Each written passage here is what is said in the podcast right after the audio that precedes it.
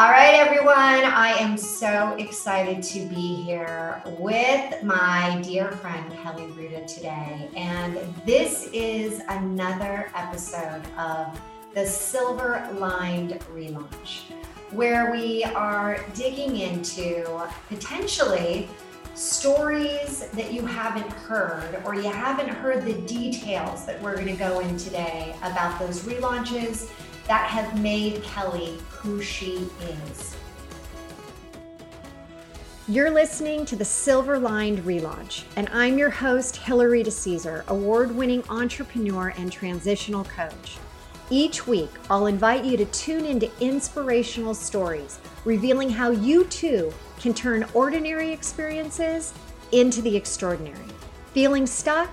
I'll share step by step strategies to fuel your ability to experience a life where silver linings are both abundant and possible. And so, Kelly, thank you for being here and being willing to be vulnerable and sharing sharing your relaunch. So for those that don't know you, can you kind of take us through your journey and your significant relaunch and the silver linings and we'll just kind of take it from there. Absolutely. Thank you, Hilary, so much for having me. I'm really honored and excited to be here. So, for those of you in the audience that don't know me, my name is Kelly Ruta. I was a clinical psychotherapist for 20 years, and I really heard this calling to step forward, to serve more, to be more, to do more, to have more. And that required me to take a massive leap out of the plan. You know, we all have the plan. This is what I'm going to do for the next 30 years, 40 years, whatever. And just leap out of that and leap forward to answer this calling. And really, what happened was I found that as a lot of my female clients, as a, as a therapist, as they healed and they grew, they had a calling to become business owners and entrepreneurs themselves. And I found myself so lit up and inspired by them they asked to continue to work with me and it was unethical for me to do that as a therapist. And i would say you don't need a therapist. You need a coach. And boom the light went on and i thought oh this is the thing. This is the next thing. And so 6 years ago i closed up my office. I handed over the keys and leapt into the entrepreneurial industry now I am the owner and founder of Kelly Ruta International. I'm a CEO development strategist. And what that means is I work with CEOs, primarily females, uh, to create really foundational psychological breakthroughs in a safe and ethical manner that always lead to business growth and expansion. So that's really it in a nutshell. So there's so much there. Like, oh yeah, everyone's like, okay, I get why Hilary adores this woman because yes, that is right up my alley. But I am going to take you back. Yes. All right. Yes. Let's go back to when you were contemplating like why did you go into the psychotherapy type of profession? What caused you sure. to get into that? Yeah and i love talking about this because I think we're so wired to look for the arrival and skip over the journey mm, that I think mm, talking about the yeah is is really uh important and empowering. So my my life started off with abuse. I was sexually abused from the ages uh, from the age of 3 to 5 and after that i developed a lot of mental health challenges. I developed um depression. I was suicidal twice. I had both anorexia and bulimia. They just sort of cycled I developed panic attacks and an anxiety disorder. I had a really out of control anger management problem. And in the long run, ended up being diagnosed with complex PTSD as the result of that traumatic event. And especially because it happened at such a young formative age. So mm-hmm. I often laugh and say psychotherapists don't become psychotherapists because we had a great childhood. that doesn't mm. really happen. And mm. I was so you talk about you talk about major relaunches. oh, so many. Uh, I, mean, I, I, child abuse, and you've got yes. anorexia, suicide, depression. I mean, You all have truly, I mean, yeah, these are these are not the light ones. These are No. the deep, deep, like, you know, as you said, PTSD. Oh, you know, Yeah. well, I mean, Deep. where mm, how did Deep. you Heavy, yeah, painful. Mhm. yeah. And so you go through these truly traumatic, life altering situations. And again, you know, the child abuse happened before you were six. Yeah. I mean, And I didn't just- remember it until I was 47 years old. So I knew my whole life something had gone down. I knew it. I mean, your body has somatic memory. So I I couldn't cognitively remember it, but my body knew exactly that something had gone wrong. And I had tried to explore it. I talked about it with my mom and she shut it down. I tried talking to other people in my family about it. They shut it down. Um, and then just nobody wanted to even acknowledge it. No, And no, is the person so is, is the person still alive? Is I can't why? remember Or- his face. Okay. I can't. I blocked out his Okay. face. yeah, which happens makes often. sense. Mm, totally. Yeah, does. it happens often. I do have a sense that he was a much older man uh, because unfortunately I can remember his hands. And so I do have the sense that he was a much older man. So I don't think he's around. And that was always a concern to me is, is this person in my children's world? Because, you know, I, I'm on alert for my children and for my oh, I just had my like nieces. this horrible feeling. Yes. I mean, Yes. when you said that, oh, Yes. yeah, you're right. Okay. and it made me question having children because can I keep them safe? Can I protect them? I don't even, did this really happen? And I don't know who this person is. When my mother died in um, three years ago, she, that is when all the memories came back. And I Oh, it was the think it's so amazing how the brain and the mind works. My my mother wanted nothing to do with this conversation. And isn't it interesting the minute she was out of the picture my mind went, "Okay, you can have this piece of your history now." Not a full piece, which is in terms of brain development and psychological development makes perfect sense because I was so so young. And people who are abused that young usually get just kind of blips and glimpses of things. Um, I had some flashbacks, I had some memories, but his face was never clear. So, yeah, lots to recover from. And even though my family was not a source of support or healing for me, I was so fortunate that other people stepped into my life, stepped into my education from a young age. Uh, my high school counselor changed everything for me. He was the most incredible person. And I followed in his footsteps because uh, really close to my heart is an ethic, a value of paying it forward. I would not have survived adolescence or young adulthood, which was, I was suicidal at 14 and 19, had there not been some really key adults in my life who stepped in and said, You are not what has happened to you. I see more in you than you see in yourself. And come on, let's let's go. Let's do this. You don't have to stay here. And that has happened at every juncture and transition of my life all the way from you know being a freshman in high school through graduate school super postgraduate school and supervision starting my businesses coaches who have seen things in me it's just been so important. So i ended up being a therapist because I, a i wanted to pay it back but i mean pay it forward but also because i was that person in high school that everybody came to everybody said i gotta tell you about all my stuff and i never You know, understood we why Call, we call that the G zone. yeah That is Yeah. your, you know, your G zone is just everyone wanted to share. Your genius zone is that you listen. And so when did you realize that, hey, what I have others come to me for, I should actually now, because that's a pretty big decision to go into that Huge. profession. Mhm. And yeah, there's a lot of, I mean, I'm a, I had a psychology degree in college and there were classes that I remember, you know, walking out of and they do so much self-assessment and, you know, you're always using yourself against, Yes. you know, what you're reading. So Yes. how did, you know, when did that happen? I know you said this high school teacher was profound. Like he Mhm. made such a big difference in your life. Mhm. Was it right after that that it just kind of everything kind of fell into place and you're like, wait a second, I'm taking back my life or or did Mhm. this just keep going and it was kind of a platform, a building process? So there, uh, there, it was a platform and a building process, but there were two really pivotal moments. One was my junior year in high school.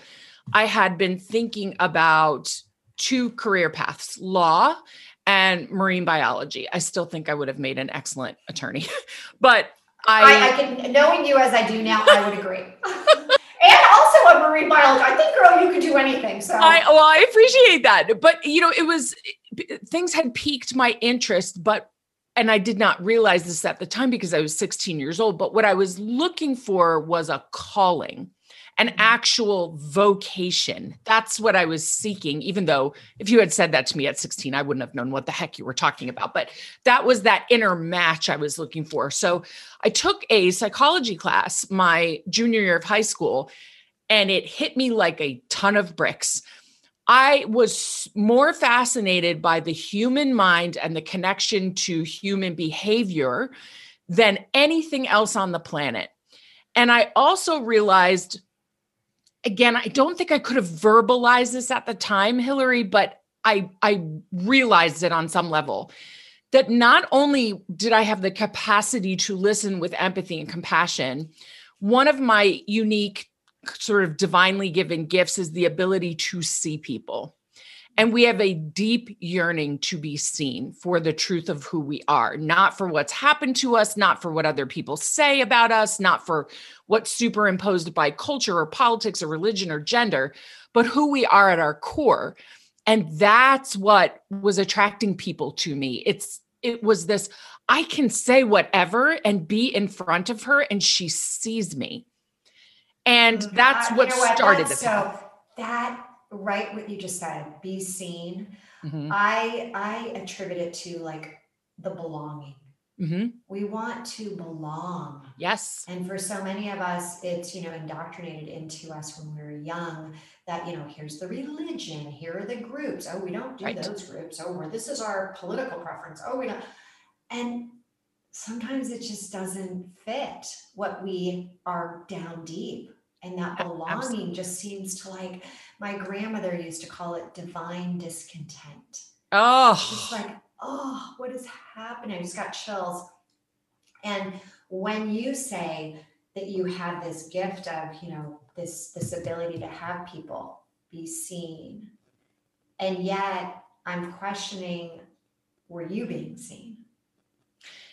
and the answer is yes and no. So, and this is what I mean by that.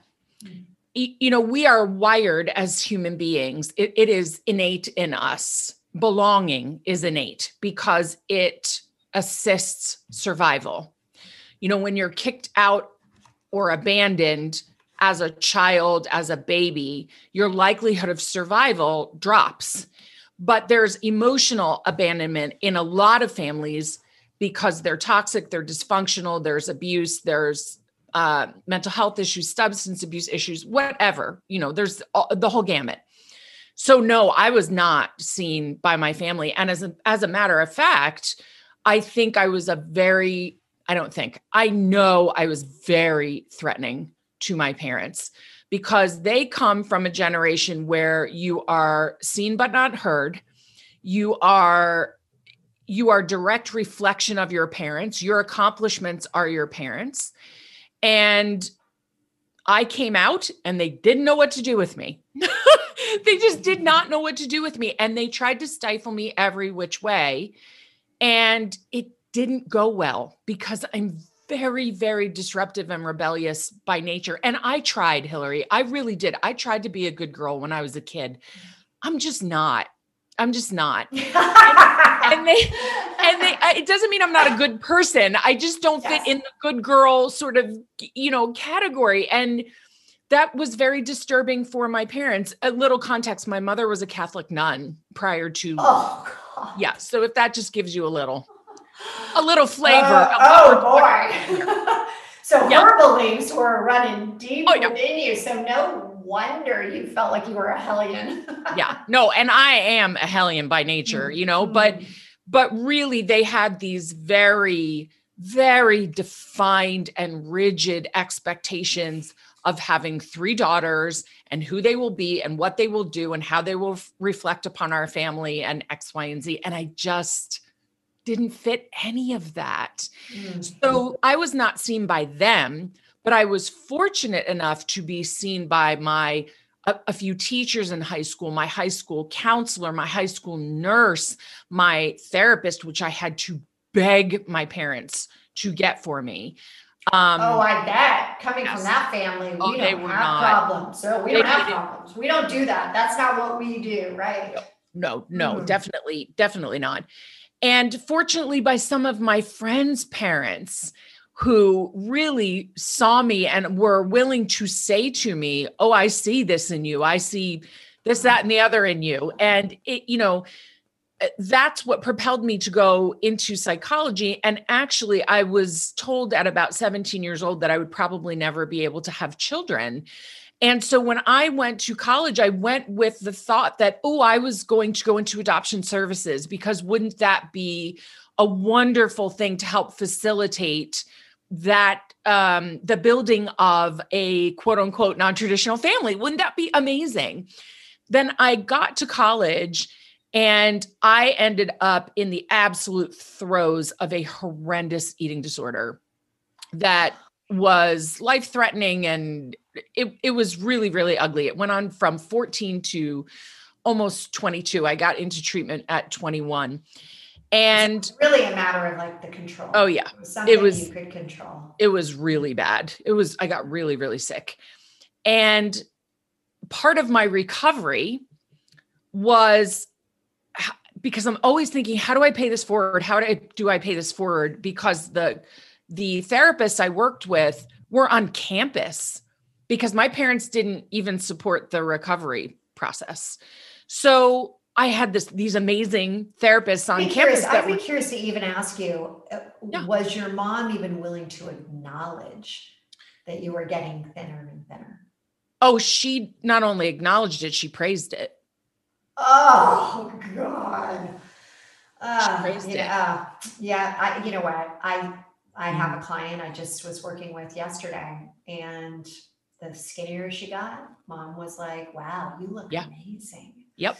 Yeah, it's interesting. Yep. And it didn't mm. matter how sick I was. It didn't matter that I had bald spots. It didn't matter that my Hair was falling out. Yeah. Oh, none of that mattered. It was I can't believe how how skinny and thin you are. It's it was very much praised and rewarded, which just fed the cycle of being sick, really. So um, when I got well and I got into recovery, part of me paying it forward was, and I was very nervous to do this, Hilary, but I something in me said, you have to speak you have to speak to people about this because if one person hears your story and decides to get help as the result, then you've done something good in the world. So I started speaking at high schools and colleges. And this was and speaking speaking about anorexia and it was about my journey yeah, with anorexia yeah. and bulimia and mm-hmm. uh, my family dynamics and getting well. And so I spoke at high schools, I spoke at colleges, I spoke at uh, local community centers, um, the Jewish Community Center and the YMCA. Anybody who would have me, I would I would speak. And I just realized that speaking, I was born to do it. I was built to do it. And that was at 22 years old, and I haven't shut up since. I talk yeah, about different now, things, but I haven't stopped talking with all the with all the relaunches we just talked about, girl, you got a lot to talk about. A lot. I mean, there is, you know, there's a lot of depth, and I, I bet, you know, having two daughters and a son, especially my girls, you know, there's a lot that still needs to be addressed yes. about society, social media, and we can talk a lot about that. But we're I'm going to keep going here because sure. I want to make sure that people realize um, if I were to ask you this question with everything the child abuse, the mm-hmm. you know the, the starving yourself, the trying to take your life, the all the different different situations that you the relaunches that you've been through. Mm-hmm. Do you find that there are silver linings with each? Every time every time. Even, I, even the hardest one, that that child especially abuse. Especially mm-hmm. the hardest one. Mm-hmm. Especially. You know, for a long time, and a lot of my psychotherapy clients struggled with this too. I, I was, for a lot of people, the first person they ever told about their abuse. 50 years old, didn't tell their husband, didn't tell their siblings, didn't tell their best friend. I was the first person they told which was a profound privilege, by the way. As a, as a therapist, were you sharing your story with no. them? No. So they were just sharing this, not even knowing that you had gone through this. Okay. Mm-hmm. Yeah. So, uh, you know, for me, one of the things I struggled with for a long time, and I really need to work through, was I kept asking myself, who would I have been if this was not done to me? what would my brain have been like? What would my journey have been like without depression, without anxiety, without PTSD, without anorexia, without, without, without? And it, I got so stuck because it was a disempowering question. And the reason I mean, I, what I mean by that is there was, I, I asked that question and nothing good would come of it. Nothing good would come of it because my brain would immediately take me to, your life would have been better. You would have been healthier. You would have been happier. You would have been more successful, whatever, just the ramblings of the ego. Mm. When the real question, the valuable question is, what did that unlock in me that allowed me to be the person I am today? And asking Absolutely, that question, Kelly. Yes, that yes. question has led me down a totally different path totally different yeah path. it's not it's not about how you could have changed it or if you didn't mm-hmm. have it happen it's that was your journey that was your path mm-hmm. and as you always say the pay it forward yes and so what i have garnered from this and what i admire so much about you is that now where you are you're really thinking about this is much bigger than you Oh. There are people out there that may have not experienced every single one of these relaunches. Right.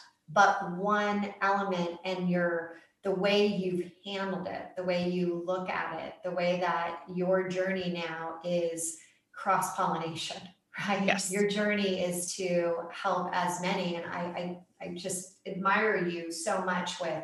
And I know that one of the things that before we jumped on here, we were chit chatting about the books that, that yes. are in both of our minds. Yes. they need to be like when the door opens and the door is opening, I think slowly for both of us, which is mm-hmm. so awesome. Mm-hmm. That it's making sure that there's the telling the story and mm-hmm. there's the silver linings about how you have become who you are today and yes. your successful business. So absolutely incredible. And I, I know we're just zipping through this and time is of essence. Unfortunately, we can't keep going with this, but I, I'm very interested in understanding how you feel about these days with people putting out there, change your thoughts, think positively, versus you know going into the, the the, negativity of of life's challenges of life's relaunches. I'd love to get your take on what you think about that statement of you got to think positive. It drives me absolutely bonkers and here's why. Uh, at face value a statement like think positive thoughts there's no harm in that whatsoever because if you can at any point during your day shift your focus to something that is more positive of course that is going to be beneficial to your mind your brain and chemically to your body however what i've seen is and it's mostly through marketing is where i'm seeing this and through some coaching and speaking which is why i'm very outspoken in the coaching industry. There has developed I've seen it sort of as an offshoot of that movie, The Secret, back in the day, that grossly oversimplified universal law um, and basically took this face value statement and turned it into what is often termed as toxic positivity, meaning you're just glossing over all of the other things. And I don't think that that builds what is required to really build a life or a business or a relationship that is incredibly meaningful. And what I mean by that is all things we go to build or attempt to build in life will have peaks, valleys, ups and downs.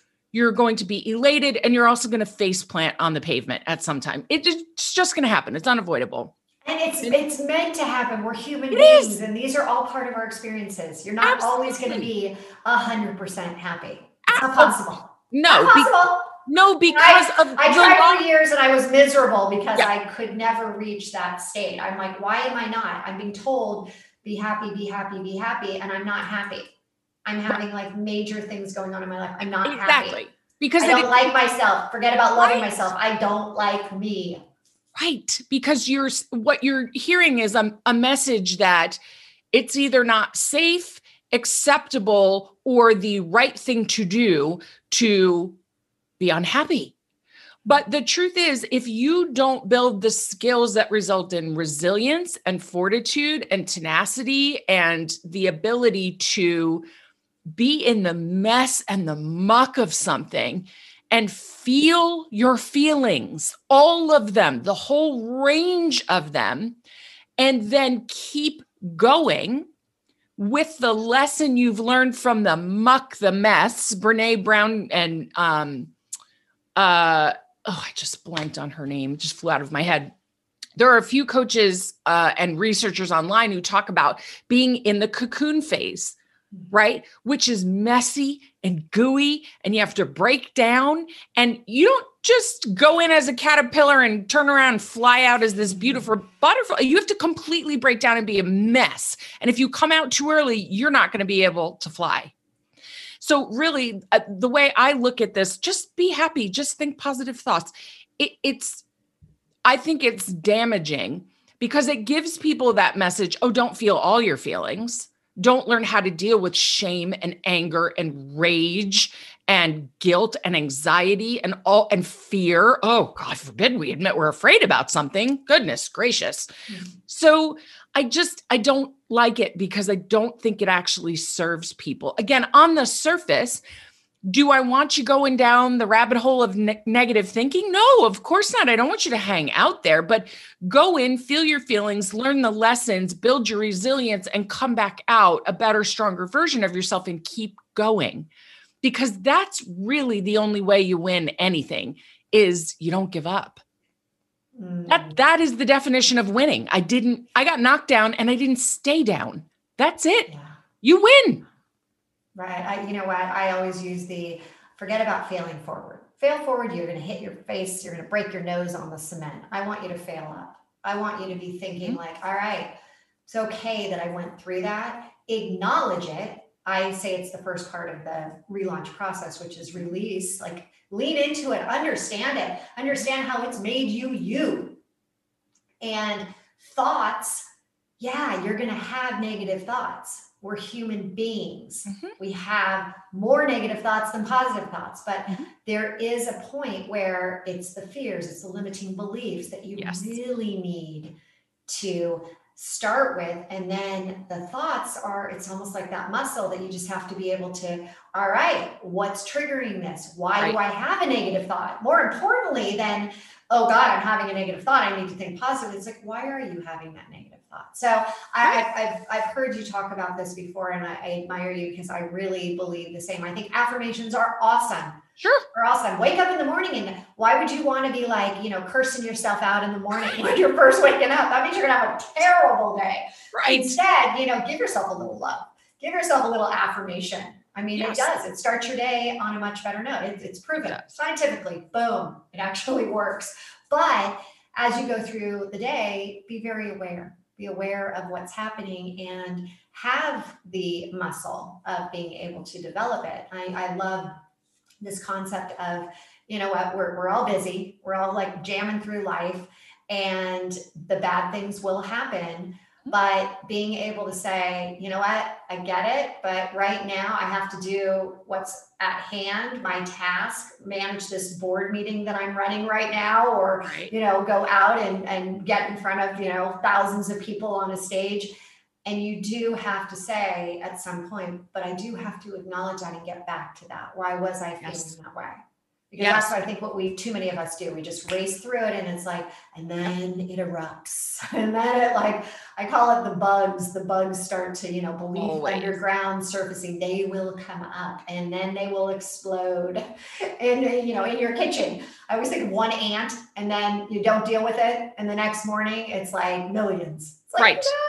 no. Uh, Right. A- absolutely. A hundred percent.